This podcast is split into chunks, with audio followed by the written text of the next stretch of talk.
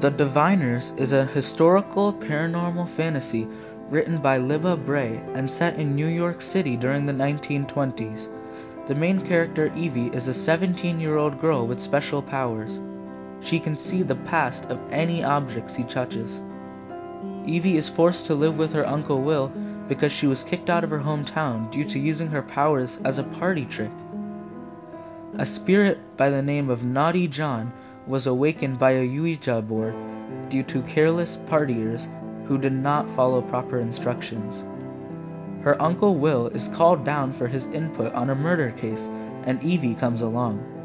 Evie realizes that her gifts could be used to catch the serial killer who leaves cryptic symbols on the killer's victims. What Evie has not realized is that the killer is not an ordinary man, but a dark and evil spirit who was awakened named Naughty John. Naughty John attempts to commit 11 murders, 11 offerings, to complete some sort of ritual. Evie's goal is to try her best to stop this murderer. Naughty John brutally kills his victims and takes things from them as well, sometimes an eye, sometimes a hand. But what does it all mean? And will Evie be able to stop Naughty John from completing all 11 murders and obtaining ultimate power? Read to find out and help Evie solve this mystery.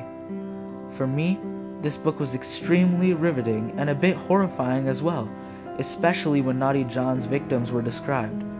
The book was one of the most entertaining books I had read in a while. There are just so many surprises that leave the reader asking for more and attempting to read on as fast as possible.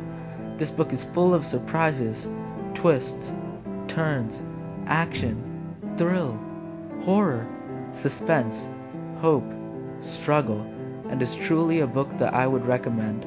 I implore you to soar.